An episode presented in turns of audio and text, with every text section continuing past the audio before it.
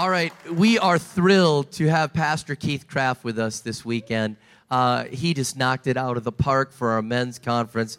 I was tell- I said it was a 10, like it was a 10, and I kept saying it over and over. Like seriously, it was a 10 out of 10. It was a 10, and uh, it just was exactly what we needed. It was one of those things. I want to let you know how we met because not all of you know this.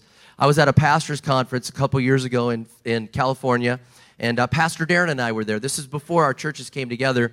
We were at the same conference, and we're in line, and I see this Hulk man up there with ginormous biceps and a short sleeve shirt on. And I'm thinking, is he a pastor? Because he's gigantor. I mean, he's huge. And I'm like, he's probably at the wrong conference because there, there's not a lot of pastors that look like him. A lot of pastors, how many know what I'm talking? About? They develop pulpit blisters. You know what I'm talking about? They get, you know. But this guy's like just huge. And so I said to Darren, I said, I'm going to find out if he's at the wrong place or whatever. And if he is a pastor, I'm going to find out if I like him in like 30 seconds. Let's go see. So I walk up to him and I said, Hey, you know, this is pastor conference. He's like, Yeah, that's right. I'm supposed to be here. And I said, Wow, you're a pastor. And we started talking. And about 30 seconds, I'm like, I like this guy. And I think, you know, there's something, there's a connection here. And how many know you don't meet people by accident? Sometimes you have to have boldness to just get out of line and go talk to people and figure out where God wants you to be and who God wants you to meet. But I, I think God brought us together as friends in that moment. Our, our, our paths have started to get closer and cross more. We were just together in Texas a couple weeks ago. And uh, it is an honor to bring uh, Pastor Keith Craft in here. He has an amazing church in Frisco, Texas. Uh, he just has a heart for men, a heart for reaching people that don't know Jesus, and uh, has just done so much. I won't brag him up anymore, but I'm just going to tell you, he's got a word for our church, and we are thrilled that he's here. Can you welcome with me Pastor Keith Craft? Thank you, buddy. Thank you. Thank you so much. Back at you. Hey, let's offer that up to God. Come on, let's give God, our God, a big, big hand. God, we thank you. You're awesome. We're your church. You're awesome. Amen.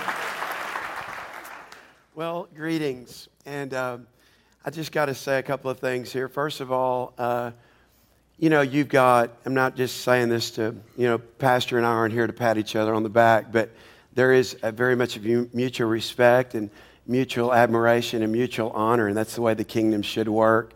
And I just I honor the fact that you not only have a great pastor, but you have a spiritual father.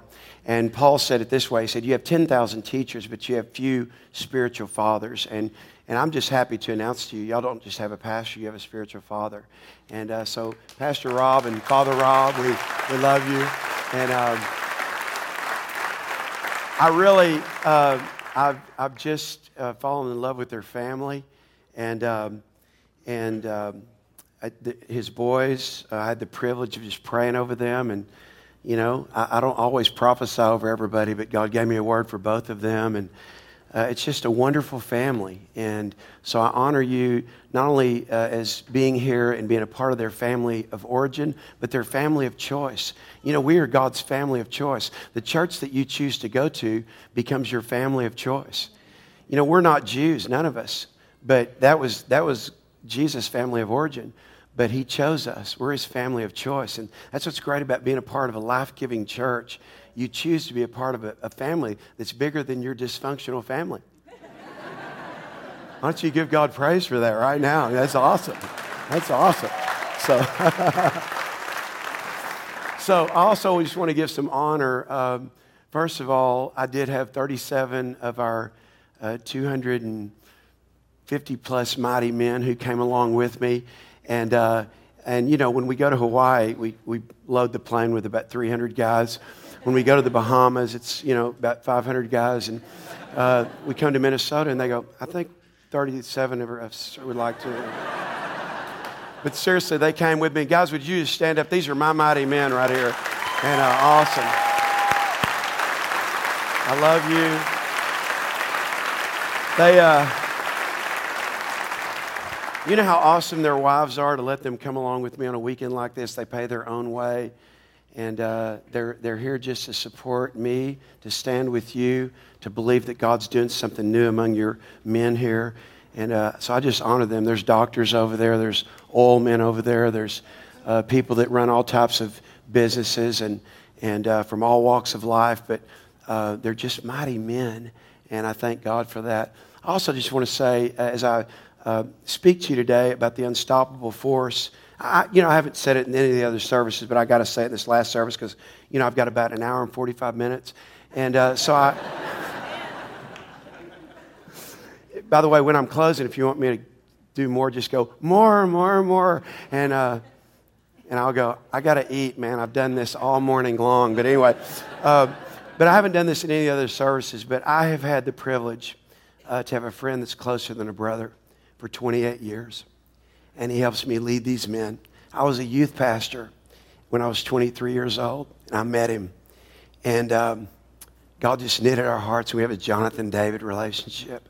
He helps me lead these mighty men. And I just hadn't had the opportunity to honor him all week just because I've been respectful of time. But I want y'all to honor my friend today. Just he, is, he is part of the reason I have strength. And that's why I encourage men to have other men in their lives. Because when men have best friends, they don't need another woman in their life. And he helps keep me pure. I've decided I'm not going to a strip club without him. so I've never gone to one in 28 years. Um, I've decided that I'm not going to like do any drugs without him, and he just won't do it. He, he won't do it. Um, I, I've, I've decided that. Anyway, this is my friend Scott. 28 years, my friend, right there. So I love you. You're awesome.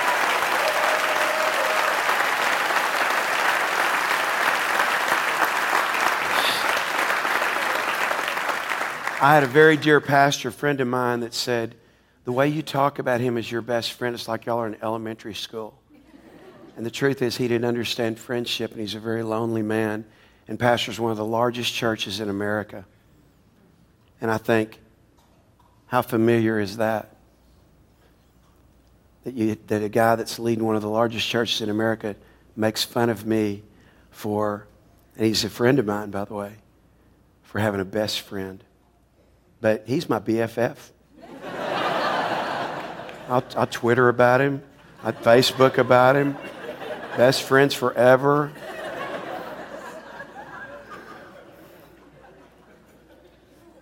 So I love you, buddy. Here, here, here's how awesome he and his wife are. They were both in my youth group. And uh, anyway, way back in the 80s, early 80s.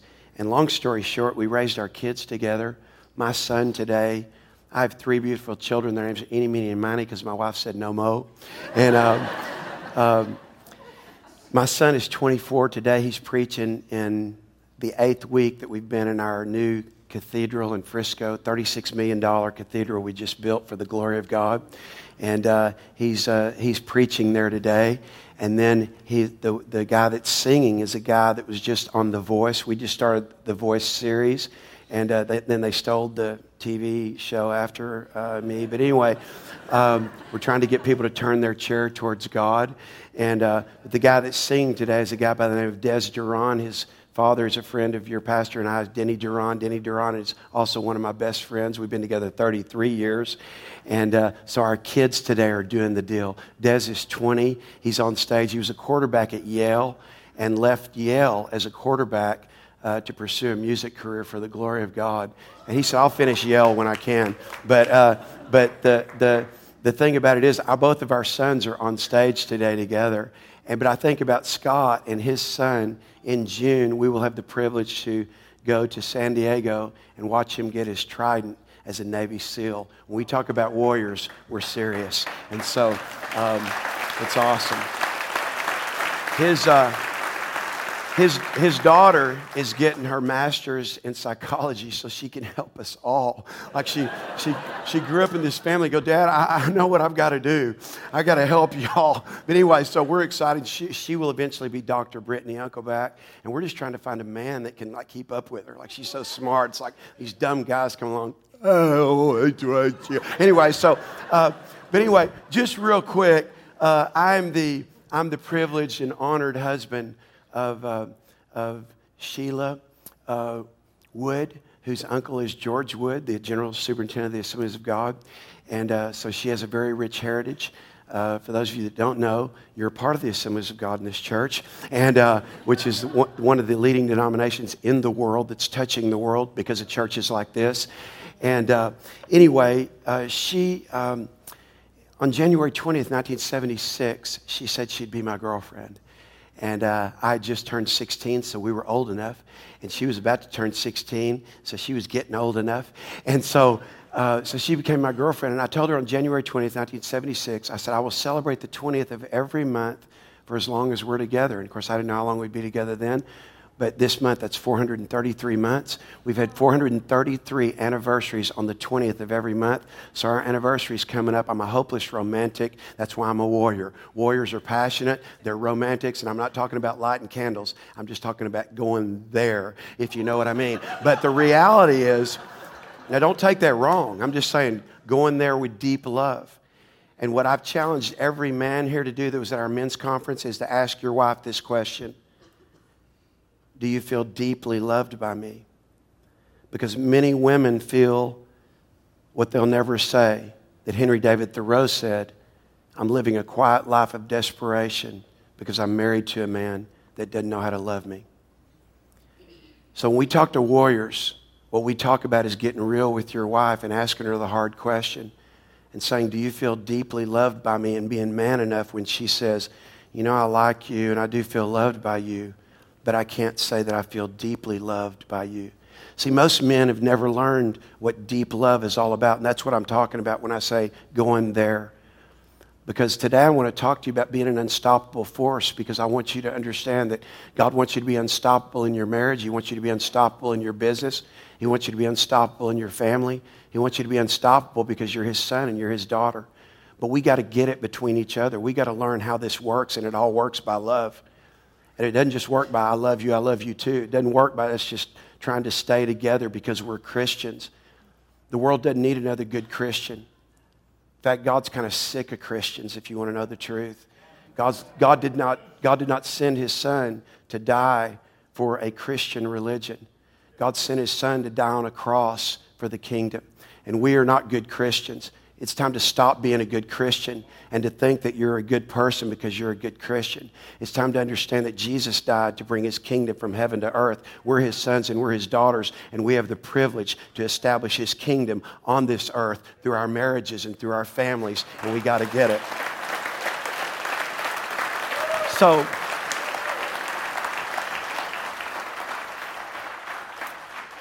so what I want to challenge you with today is this is that God has a great plan for you, but you got to learn to love deeply. And you got to get honest enough with each other to say, you know what, at this point in our relationship, do you feel deeply loved by me? And if not, how can I love you?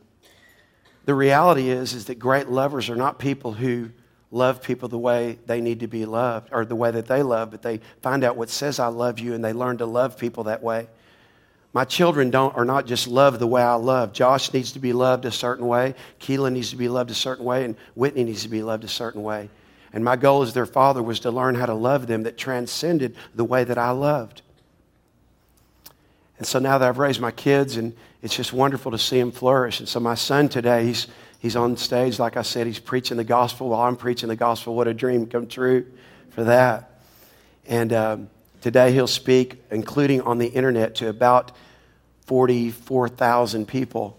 And uh, so it's a pretty amazing deal. And so here's what I say to you is that, that who you are is very important, but you cannot know who you are until you know who he is. And that's what I want to talk to you about today. And, and I'm going to get, get into a little bit more about my kids here in a minute because I, I want to just, I want, to, I want you to know that by me being here today, whether you like me or not, maybe you've sit for 30 seconds like your pastor and go, I've decided I don't like him. Uh, just know I get that. I understand. But, uh, but I, am on an assignment today to give you a word from God. And if you're ready for, my, for a word from God, say, I'm ready. And uh, so, anyway, I can't help but talk about my family because uh, I am who I am because of who He is and because of who they are in my life. Uh, Matthew 16, 13, Jesus, when he came to the coast of Caesarea Philippi, he asked his disciples, he said, Who do men uh, say that I, the Son of Man, am? And I want to ask you a question as you look at the big Bible in the sky right here. Um, By the way, always bring your Bible to church. My wife makes me. Like she goes, You have your Bible with you today? I go, Abby, she goes, You're the pastor. Just bring your Bible. So I had to remember to bring, bring my Bible today, but mean, I got my phone, I got all kind of Bibles all around me, but she says, you got to have this Bible. You got to bring this Bible, people. So anyway, bring your Bible to church. But anyway, there'll always be a big Bible in the sky. But um, I'm just speaking to you as a father. Uh, who do men say that I, the Son of Man, am? Let me ask you a question. You think that Jesus knew who people thought he was? Of course he did. Who, who, who do you, hey, what's the word on the street, disciples? What are people saying about me? Well, some say you're Jeremiah, Elijah, one of the prophets. Like if you ask the average person today in America, who's Jesus?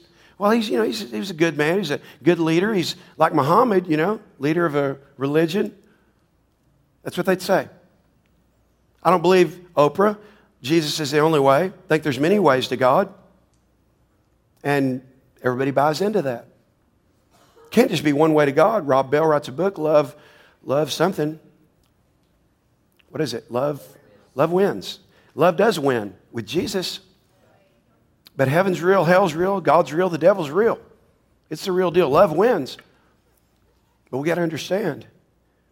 Jesus was asking this question. It was provoking for a reason. He said, Who do men say that I am? Well, some say you're Jeremiah, one of the prophets. And then he looked him right in the eye, and he's looking you right in the eye and right in the heart today, and he's asking this same question Who do you say that I am? Who do you say that I am? I'm not your mama's Jesus. I'm not your denomination's Jesus. I'm not your traditional Jesus. Who, who do you say that I am? And I love Peter because Peter steps up and you know he had that gift. And he stepped up and he said this You are the Christ, the Son of the living God. I say you are the Christ the Son of the living God. The disciples are watching. You are the Christ. You are my Lord. And you know, it's right there. You know, I mean, when Jesus asks you, Who do you say that I am? Are you going to go, Well, you know, you're, you're my Savior. Let's be a little dramatic about it. Who, who is Jesus to you? Peter says, You're not just another Jesus, there's a lot of Jesuses. Listen, if you're from Texas, you know Jesuses are everywhere. I'm, I'm being for real. I was in a restaurant the other day, and waiter came up and said, I'm Jesus. How can I help you? And I thought, he's here. Anyway, I, and for those of you that were at the men's conference, I had a talk with Jesus today in Rob's bathroom.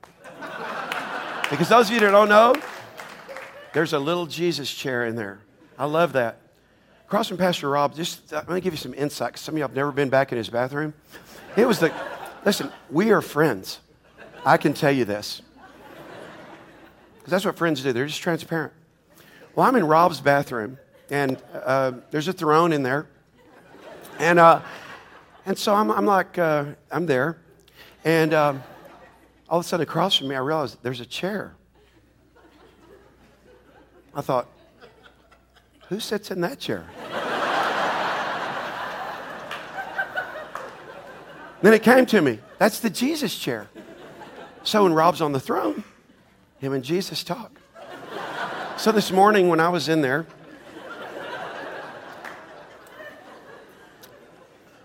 I took a picture of the Jesus chair, sent it to Rob. I said, Me and Jesus are having a little talk before I go on the platform. Anyway, so I, I just love that. I, I'm getting me a Jesus chair in my bathroom, Scott. Do not forget. And on Rob's behalf, when he comes and preaches for me, I want a Jesus chair, but I want one of those little bitty old female looking chairs. I want big chair in there. Anyway, so who do you say Jesus is? Peter said, You're the Christ, you're the Son of the living God. And Jesus answered and he said to them, Blessed are you can I tell you that you're blessed by the answers that come out of your heart to the questions of life?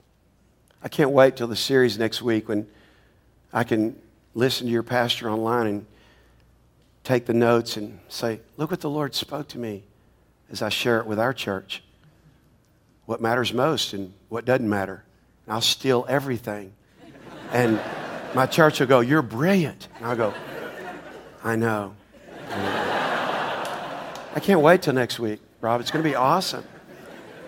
Just take those notes and go to our creative meeting. Go, you know, because here's how it is. Listen, this is really how it is. This is the last service, so y'all aren't getting some stuff other people didn't get. Anyway, is that all right? Thanks for coming to the 11 o'clock service. Anyway, so, so for real, an hour and 45 minutes. So anyway, so so here's the, here's the deal. Um, you know, like like when somebody tells you something that's real good, like the first time you tell somebody, here's what you say. Like, sir, what's your name? Ken. Ken. Hey, I was talking to Ken the other day. Here's what Ken said. The first time I tell him something good you said, I say, here's what Ken said. The next time I tell it to somebody else, I said, you know, I had a thought the other day. No, I'm sorry. Let me put one more step in there. The next time I say it, I say, God was speaking to me about. And then the next time I say, you know, I had a thought the other day. I had a friend of mine one time, he said, God just spoke something to me. I said, What was it? He said, Surely, goodness, and mercy are my three angels. I said, Surely, goodness, and mercy? He said, Yeah, you know that scripture. Surely, goodness, and mercy. Anyway, so, okay. All right, back to the word. Blessed are you, Simon Barjona, for flesh and blood has not revealed this to you, but my Father who is in heaven. And I also say to you that you are Peter, and on this rock I will build my church. Who's building River Valley Church? Come on, somebody talk back to me. Jesus. Come on, who's building this church? Jesus. So, so when Pastor gets up here and he's the lead and he's the spiritual father of this house, and he says, "Listen, we, we we're going to do sixty thousand for Swaziland to finish this out, and we're going to then we're going to take another hundred thousand. And some people go, "Man, does it never end here?" No, it never ends. Why? Because Jesus said, "I will build my church," and He is the head, and we are His body. And He says, "Here's what I want you to do. Don't just think about getting all you can, canning all you get, and sitting on your can. Your destiny." Is not just to provide for your family, sir. Your destiny is not just to get out of college and get a good job. Your destiny is not just having our four and no more. You see, that's everybody else. We are the church of the Lord Jesus Christ. He said, I will build my church. The gates of hell will not prevail against it if my sons and my daughters get it. Why? Because we got a work to do in Swaziland. Because we have young people. Watch this now. Most young people, even that are raised in church, they turn 18, they go away to university, they lose their religion. You know why? Because that's what it was. It was religion. And they don't know that there's spiritual fathers and spiritual mothers who nurture them along the way. But not just nurture them by bringing them to Sunday school and bringing them to church, but nurture them because as spiritual mothers and fathers, not just natural mothers and fathers, but as spiritual mothers and fathers, you know that our responsibility is to do what Jesus said go into all the world, preach the gospel to every person, make disciples, teach them to observe these things, and the world will be saved. We understand that because because it's His church. We're His body. They're our children. And you know what? Under our rule and what God's called us to do is the tribe of God. You're not going to go to university. You're not going to lose your religion because you never had religion. At River Valley Church, we have the King of Kings and the Lord of Lords. He is our Lord. That's why we do what we do. So we invest. We don't give, we invest. Because if we don't invest in the future and in the kingdom of God, who's going to do it? Who's going to do it? We're the church. He says, I will build the church, and the gates of hell shall not prevail against it. Somebody say with me, unstoppable force. Here's what I want to tell you a couple of things, and I'm going to be through. If God has said you're an unstoppable force, you can't be stopped. If hell can't stop you, by the way, can the economy? Like people go, man, gas, gas. Oh. Turn on a news channel last night. Since Obama took office, $2 more a gallon in gas. You know what I say? Thank you, God. It can go to four. It can go to six. It can go to eight. Whatever they're doing over there, whatever we're doing over here, I'm a son of God. And because I'm your son, if it's $8 a gallon, God, you'll make a way where there seems to be no way. I'm not going to complain, gripe, bellyache, be political about it. Bring it on. Bring it on. Let God be God. Let the politics fight about that. Try to figure it out. We're not politicians, we're sons and daughters of God. And we got to know if we're going to be unstoppable who He is. That's what Jesus was asking. Who do you say that I am? Uh, I mentioned my kids. Josh, he's 24 today. I have a 23 year old daughter. By the way, let me just say something about Josh. There is no woman in his life. He, at, at RU, he went to RU. And at RU, I'd go on campus with him. I go, What about her? Like, I just got an eye for it. I, I just do. What about her? And her? And her? And her? He goes, Dad, listen. Finally, he goes, one day, he goes, Listen, Dad, listen. I'm not really going to even do the married thing until I'm 30, because here's the thing I'm going to be about my father's business, and I'm going to buy my first house. I'm going to have my car paid for. I'm going to be well into what God's called me to do. Then I'll worry about a woman, because if I worry about a woman before that, she will mess up everything.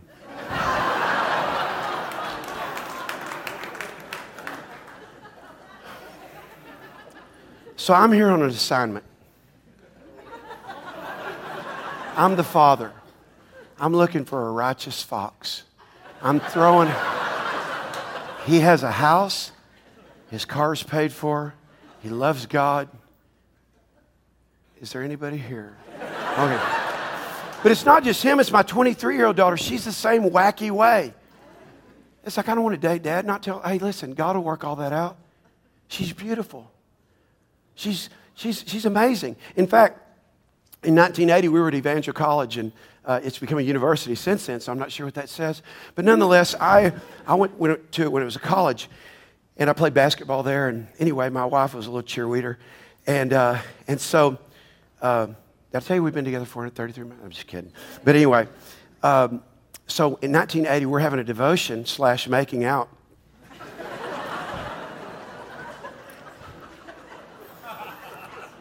How many y'all real spiritual people know what I'm talking about? This.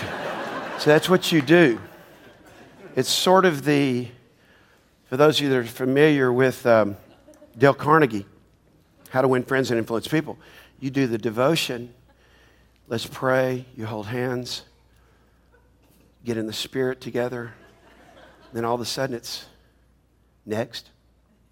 Anyway, so I'm just being honest with you. So, uh, so we were having a devotion making out a little bit. I know Rob, you and Becca never did that, but nonetheless.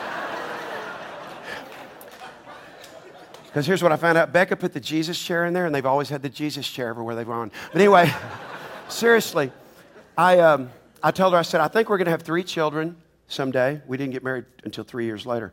But I said, I think we're going to have three children someday, and the second one's going to be a girl, and we're going to name her half of our names half Keith and half Sheila, Keela. What do you think about that? She goes, I like that. So nine years later, when our second was born and she was a girl, I'm so glad about that because Keela is a boy. Anyway, so, uh, so we named her Keela. She's gorgeous. She's blonde. She's beautiful. She can sing. She's prophetic. She can preach. I'm looking for her too. I mean, I'm just believing some Minnesota and be somebody up here. But, but the reality is, she was, when she was four years old, listen to how she is. I traveled with the power team. Some of you know who that is, breaking bricks, concrete, all in the 80s. And they had my own group called Strike Force. And I was a Promise Keeper speaker and all kinds of stuff, traveled did corporate stuff. Well, I'd come in off the road, and here's what started when she was four years old. She's 23 now, so 19 years ago. I walked through the door after being on the road. Here's what happened I heard these little footprints running towards me. She drops to her knees, lifts her hands up, and she says, Welcome home, my prince. I was like, then she bends down, kisses my left foot, kisses my right foot, and said, I've been waiting for you to get here. I'm so glad you're here. I'd never taught her this.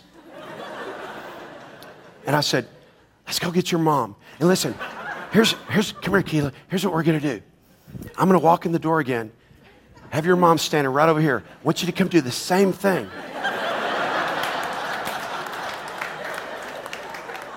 So she goes, okay. Anyway, that, that never caught on. But nonetheless, the truth is, still to this day, if I come home and she's home, welcome home, my prince. I asked her one time when she was in her teen, teenage years, because it never stopped. I said, Why do you do that? She said, You're my daddy. That's just a way that I can honor you. You see, if we're going to be unstoppable, we have to know who He is. And we have to honor Him that way. Jesus doesn't just want to hear you say, Hey, I'm a Christian. If you were to ask God this question, God, what do you want more than anything else? I'm your son, I'm your daughter. How can I please you? His one answer would be not love other people. His one answer would be honor me. And I want to talk to the heart of every man here for just a minute. It's the same way with your wife. How can you love her deeply? It starts with honor. I don't know why I got that early. It was a God thing. I'm not patting myself on the back. It was a God thing that when I told her on the 20th of every month, that's when you said yes, I will honor the day you said yes in my life as long as we're together. And all over our house, there's these treasure boxes. That's what she calls them. And they're full of cards that 432 until the 20th of this month. And she'll have her 433rd. And she's gotten a card every month to honor the day that she said yes for the first time. You see, what's in this house, like when you hear people clap, when you saw my mighty men stand up back there, it's not like worshiping a man, it's just honor. In our church, we start our church every week just uh, not by the worship team coming out and rocking it. We start every week by the word being read. And when the worship team takes the stage, there's no music. Somebody just walks up, or this week it was Billy Graham, a video of Billy Graham reading the word. And somebody reads the word of God, and people stand and they clap. Because the Bible says he sent his word and his word healed them. What I love about this church and what's already in this family that's coming into this church, that's why the mighty men have signed up, is a spirit of honor like you've never known. And when you learn honor, and you learn to do that in your marriage, and you learn to do that with your kids, and you learn to do that with your pastor, and you learn to do that with the kingdom, and you saw, hey, how many of you drove in the parking lot this morning and people were clapping. What, what did you feel? Well, those guys are idiots. You couldn't help unless you're totally numb, but feel honor. Because that's the new spirit that's going to be elevated more than ever in this church. The marriages are going to characterize it, the men are going to characterize it. It's going to be characterized by the leadership here. Because when we know who He is,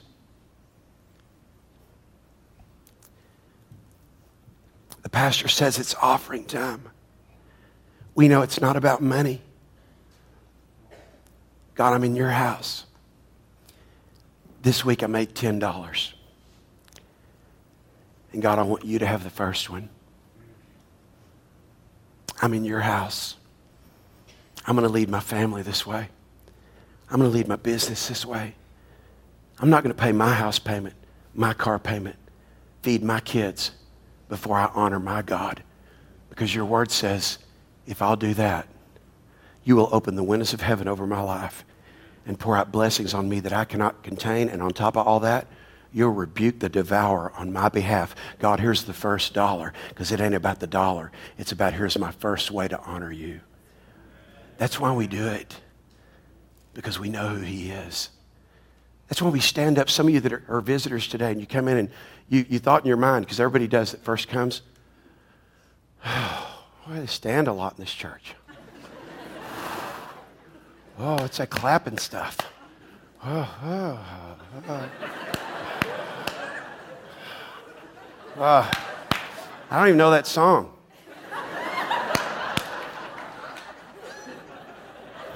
Funny story. Remember, this is the last service. I was in the eighth grade, and I'm at an Evangel Temple, a little Assembly God church. Here's what happened, Rob. I was, I was insecure. Anybody here ever been insecure? I was insecure because I was bigger than everybody. You'd think I'd be secure. But when you wear a size 14 shoe when you're 14, you follow your feet out the door. I mean, that was one of the reasons I was insecure. Now, today, I want you to look. I've got John Varvatos. These are the coolest. These, these shoes right here, these are cool. You can't get these anywhere. This is a laceless John Varvatos shoe. I know in Minneapolis that may not mean anything. In Texas, it doesn't either. But to me, but to me, to find a stylish shoe in 15, oh, I want to worship the shoe. Anyway, so, but when I was, listen, 1974, there was no John Varvatos. There were no shoes. You know what I wore? True. I've never told my best friend this. You know what I wore in the eighth grade? Because it was the only thing that fit? A navy issue white shoe. You should have seen it.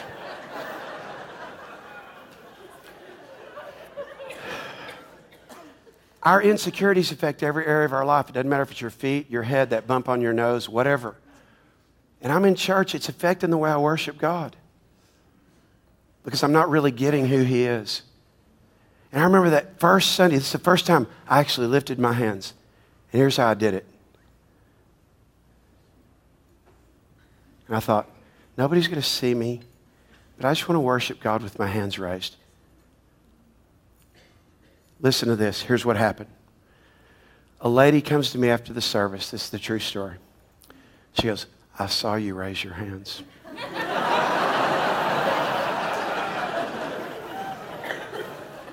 I said, You did? She goes, Yeah, and I want to tell you something. Oh. What? The Holy Spirit wants me to tell you something. I go, Oh, go, go, go, go, go, okay. She says, When you worship, turn your hands inward like this. When you praise, turn your hands outward like this. Because when you praise, you praise outward. When you worship, turn your hands inward. I thought, is it really that complicated? this is true. I thought, my goodness. So the next Sunday, here's what I did. I thought, okay, I know nobody's watching except her. so I wasn't sure if it was praise or if it was worship.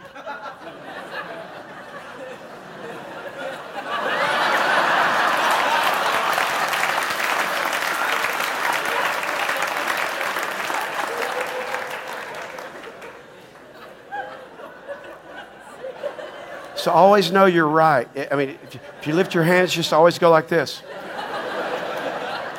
So it's a true story. Listen, you got to know who He is. The next thing, listen very carefully, you got to know who you are. You know our problem is? We don't know who we are. So the great lawyer comes to Jesus, and the great lawyer says this What's the greatest commandment, Master? Trying to trick him. Jesus said, Love the Lord your God with all your heart, with all your soul, with all your strength. And the second is like the first. Well, I don't want to ask you for one. No, no, no, there's another one. Love your neighbor. Come on, as yourself. Wow. You know, you had over 7,000 people for Easter. That's great. But you're back at four today. What's the point? Let's love ourselves enough that we find it difficult to come without bringing our neighbor. That we find it difficult, that we make it our goal as God's sons and daughters to make sure that we love our neighbors enough to invite them to the house of God so they can find out what matters most and what really doesn't. You got to know who you are. Um, my dad was a, was a policeman, Dallas cop. In fact, he's the original CSI guy for um, for the Dallas Police Department. He did the crime scene investigation for the JFK assassination. He was the first one up in the Texas Book Depository, found Lee Harvey Oswald's rifle, found the chicken box, the whole thing, for those of you that know a little bit about history. That's the kind of home I grew up in. So I want you to look at your hand. Everybody, look at your hand right now. I'm going to tell you something that perhaps you've never heard before, and I want you to listen very carefully. You have a fingerprint that nobody in history has ever had and that nobody in the future will ever have. Maybe you've never thought about that. Your parents didn't have your fingerprint. Your brothers and sisters don't have your fingerprint. Nobody's ever had it. Nobody ever will. Why would God do that? Jesus, in his longest prayer, John 17, 22, he said, Father, you've given me your glory. Now I give it to them. How do you know that you have the glory of God? Most of us don't think about it. We don't know that we, but Jesus, his number one goal, watch this, was not to forgive us of our sins. His number one reason for coming was to give us the glory of God. But we don't consciously think about that, do we? And yet, at the end of our fingertips is a fingerprint that nobody in history has ever had and that nobody in the future will ever have. What is it that God's saying? Is that when you understand who you are, that you're my son and you're my daughter, you'll be able to leave an imprint that nobody else in history has ever been able to leave. Now, take a look up here at me just for a second. You got to know who you are. You know what mankind does with your fingerprint? Identifies you with a crime. That's what it was like growing up in my house.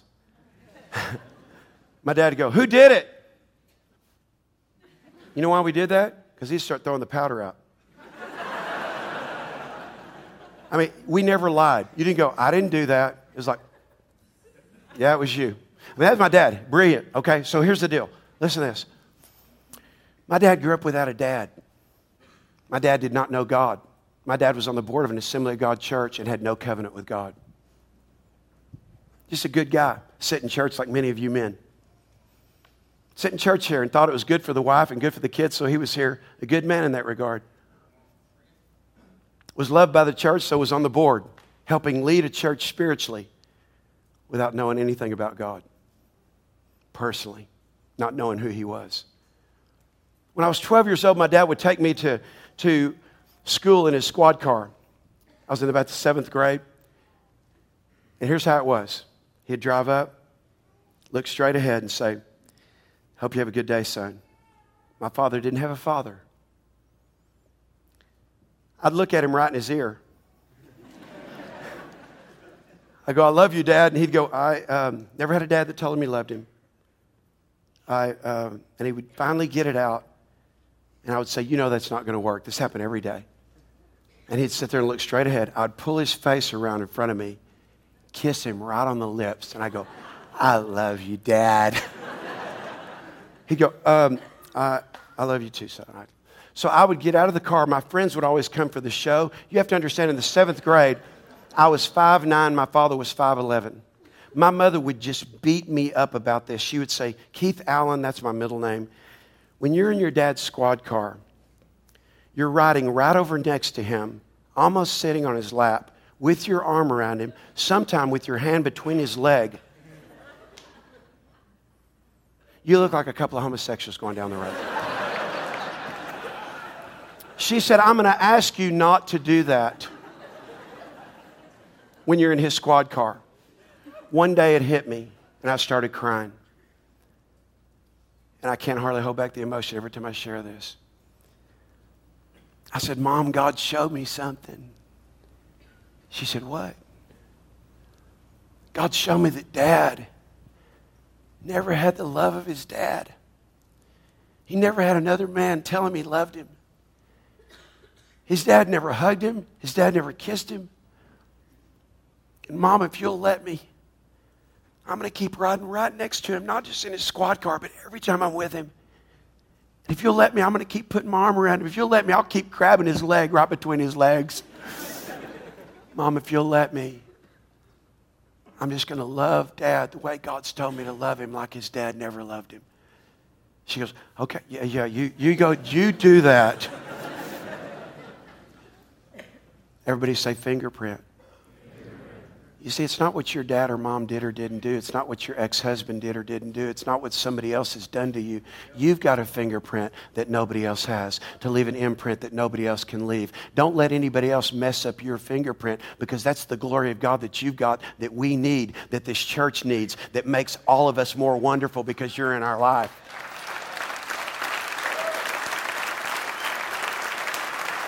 So, so my dad, my dad at Easter, my dad at Easter, He's 81. He's at our Easter service. He's in my green room next to the Jesus chair. Just kidding. And I said, Hey, Dad. He's not quite 5'11 anymore. He goes, Hi, son. And I walked over to him and grabbed his face, kissed him right on the lips. I said, I love you, Daddy. He goes, I love you too. It still kind of messes with him a little bit. Sometimes I'll walk in a room with him, he'll go like this. Before I say anything, he'll Because he knows he's going to get it one way or the other. when my dad was 67, he had a massive heart attack. I was at by his bed for four days in a row in a heart transplant unit. Every hour on the hour for four days in a row. I said, God, speak to my dad. Speak to him.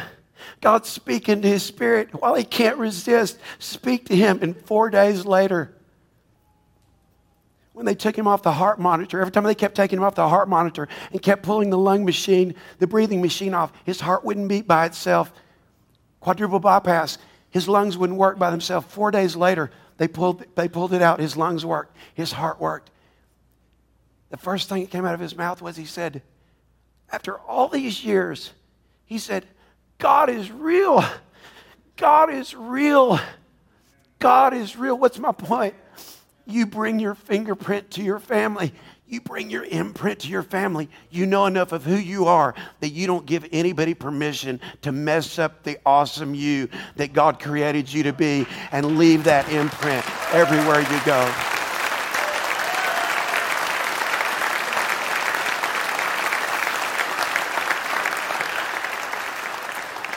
So, for those of you men that never cry, welcome to warriorhood.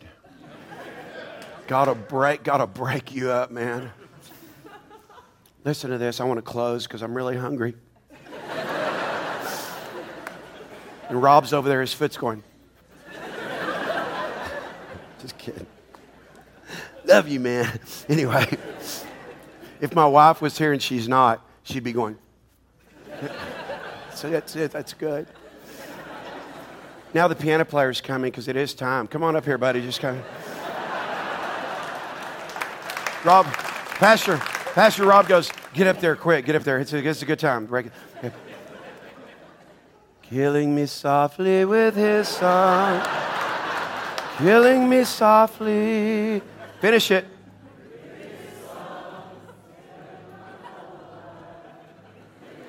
Well, I can tell the age of this crowd right here, man. Yeah, baby. Okay. We're about ready to go. You got it going? Perfect. Listen, I want you to hear this from God through this imperfect vessel. I will build my church, Jesus said. You're it. And the gates of hell won't be able to prevail against you. That means the economy won't. That means a job loss won't. That means a divorce won't. That means abuse won't. Nothing can stop you.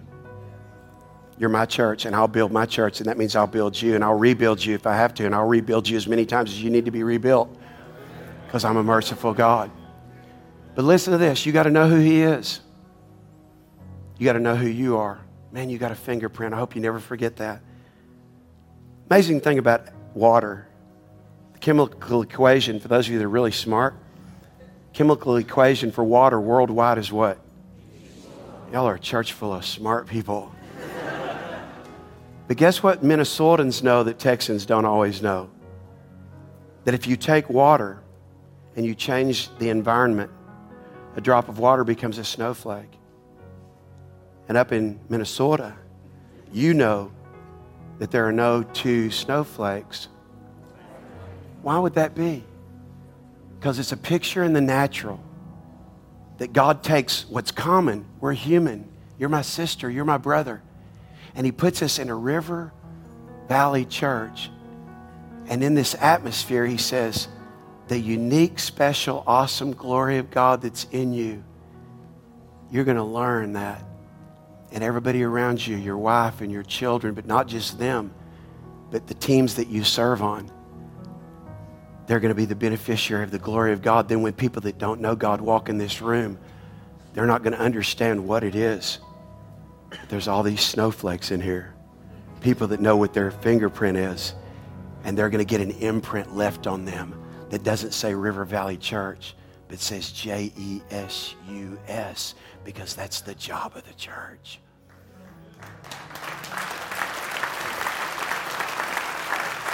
So, you got to know who God is. You got to know who you are. But watch this. You got to know what you're put on the earth to do. And it's not to be an insurance guy. It's not to be an automotive guy. It's not to be a banker. It's not to be a doctor. It's not to be a dad. It's not to be a husband. Those are all gifts from God. But we're put on this earth to advance His kingdom. So I close with this. This is the Dallas Morning News. This is Thanksgiving Day, 1961. That little ball headed boy was me. That's my dad, Jimmy the cop. That's my beautiful mother, who today is 76, and she hadn't changed a bit since she was 74. She's beautiful. That's my brother in the back, and I won't take time to talk about him, but the person I want to focus on is the person in the back because that's how she always was. She was always in the background. But she knew who God was, and she knew who she was, and she knew what she was put on the earth to do. My mama taught Sunday school for 60 years. Wasn't real celebrated. In fact, I want to just read you this Thanksgiving blessing for those of you that don't have supersonic vision. This was the caption on the front page of the, one of the largest newspapers in the United States of America. Thanksgiving Day, 1961. Young Keith Allen Craft, that would be me, will be a real live Thanksgiving blessing this year to his parents, Mr. and Miss James M. Craft, his grandmother, Miss Fred Ferguson, that's my grandmother back there, and his brother, Bruce Craft. The boy suffocated, but was brought back to life earlier this year.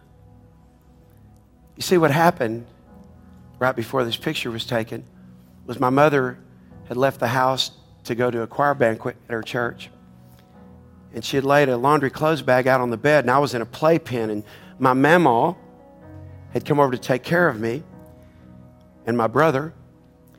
And my mother, there was a window that was open in the room. That's the only thing they could figure out. And so after my mom left for about 15, 20 minutes, maybe 30 minutes, my brother walked into the kitchen where she was and said, Mama, Mama, Keith saw blue. And she didn't think anything about it because she knew he was just like he is right there in that picture. And he came in about 15 minutes later. Anyway, it had been about an hour since my mother left. He kept coming in. All blue, all blue. So finally she went in to check on me, and what she found was I was inside this playpen with, she didn't even know what it was. It looked like I was plastic because the laundry clothes bag and I had become one. Somehow that laundry clothes bag got around me, and as I gasped for breath, it slowly suffocated me to death. She took the bag off of me to find that there was blood coming from my ears, my nose, and my mouth. I was blue. I was dead. She called the emergency number, and in 1961, it wasn't like now where there's an emergency care place down the street and a hospital close. The hospital was about 20 to 25 minutes away, and an ambulance was dispatched. And as she waited, 20 minutes passed, and then 30 minutes passed. And she held me on the corner of 4416 West Clarendon. Finally, some firemen rolled up. They said, We're so sorry, the ambulance had a flat tire. We got the call. E.R. Kaufman jumped out of the fire truck and he looked at me, and without totally causing her to lose hope, he said, Ma'am, we're going to try everything we can, but how long has it been? She said, I don't even know, at least 30 minutes, maybe an hour, maybe longer. And he's not been breathing? No.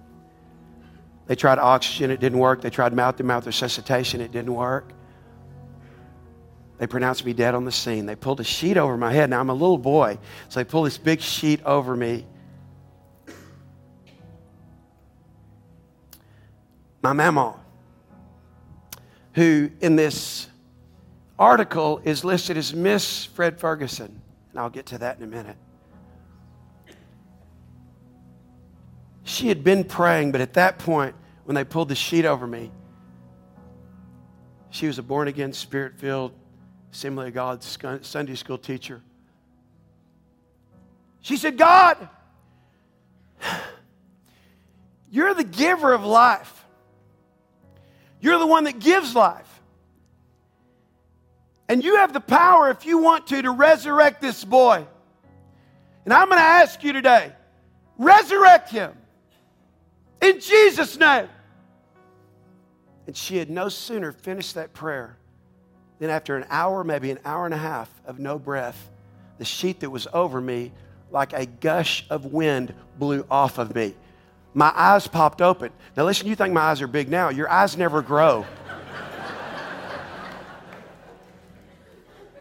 I'm looking around, I'm breathing normal. The fireman goes, literally, ah! And my mama exacerbated it by doing this. She just like broke out. She's worshiping God. I came back to life. It was a miracle, documented miracle. They took me to the doctor, and the doctor said, How long was he like this? They said, We don't even know. 30 minutes an hour? What? Now you know. He said, I'm sure he has brain damage. Listen, when I was in school, when I made a C, my parents went, oh. when I made a D, oh. When I made an F, they said, we understand. So, anyway, here's what I want to tell you. The rest of the story is this my memo, five years, six years before, in 1955, was diagnosed with breast cancer. In 1950s, if you have breast cancer, you're dead. They did a double mastectomy, but before they did the double mastectomy, she sat with her husband of 30 plus years, Mr. Fred Ferguson. And when he found out her breasts were going to have to be removed, here's what he said That means you won't be a woman anymore. Walked out of the doctor's office, never to talk to her again. The day she found out she had cancer and that her breasts were going to be removed, her husband left her. It broke my mama's heart. Some of you know that pain. It broke her heart. It wasn't the cancer, and it wasn't even the radiation after. In fact, you can't see it, but in that picture, the radiation that they was experimental at that time, that she had to sign her life away and not blame the doctors no matter what happened, burnt her body so that the rest of her life she would live with open wounds. But six years later, this unstoppable force that cancer couldn't stop, that divorce couldn't embitter, that life could not dissuade, stood on a street corner with me in her arms. And after everybody, including the experts, said, It's over, it's done. When you're an unstoppable force, God says, You're my son, you're my daughter, you're my church, and the gates of hell and nothing else will be able to stop you.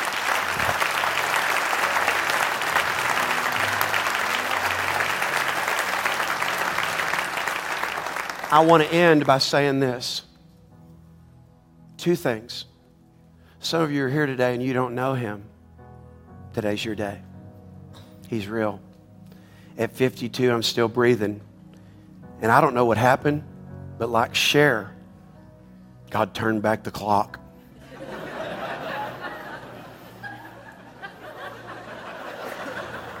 you got to admit, I don't look 52. I don't feel 52. Try suffocation, it works. Anyway, the truth is listen, God's kept me young. It's amazing. My doctor says your body's 30 years old. We don't, we don't understand it. It's amazing. It's amazing. What's the point? Here's what I want you to get. Listen very carefully. Doesn't matter what you've been through, God wants you to know Him. Bow your heads with me. Holy Spirit, you do your work just like you did that day that I came back to life. If you're here and you say, Keith, my life is not right with God and I want to get my life right with God today, I don't care if you've been in church or never been in church, this is your moment. If that's you, on the count of three, I want you to slip up your hand. Don't let anything stop you because it's time for you to become unstoppable. You say, I'm not where I need to be with God. I'm not right with God, and I want to get right with God. If that's you, on three, slip up your hand. One, two, three. Come on. All over this place, all over this place, all over this place. Lift it up. Yes, yes, yes, yes, yes. Anybody else? Anybody else? All right, you can put your hands down. And everybody look up here at me. If you're in this room and you feel like I've had stuff in my life, it doesn't matter if it's abuse, divorce, something seemingly not that awful, but you feel like I've just been being stopped and I want to step into my unstoppable force that God's called me to be, and you know who you are. If that's you, along with the people who already raised their hand, I'm going to count to three and I want you to stand up because here's what you're doing you're moving from being stoppable to being unstoppable. And no more pitiful, no more feeling sorry, no more, I don't know what's going on, no more, I'm going to blame this or I'm going to blame that. Today, I'm stepping in as a son and as a daughter of God to say, I'm His church. He's my head. I'm a part of His body. I'm going to be unstoppable. And I want that power and I want that strength to be able to do that with the people that already raised their hand. You stand to your feet when I count to three. One, two, three. Come on, all over this place. All over this place. Pastor Rob, come on. I want you to lift up your hands.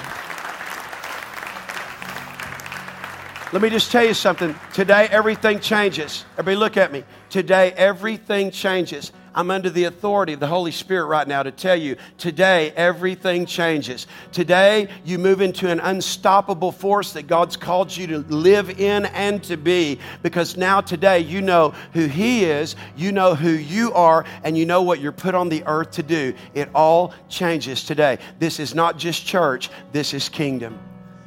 Father, I thank you for what you're going to do. I thank you that this is the beginning. I thank you that you are our God. We are your sons and daughters, and we're on this earth to be an unstoppable force for your kingdom. In Jesus' name, amen. Thank you. Amen.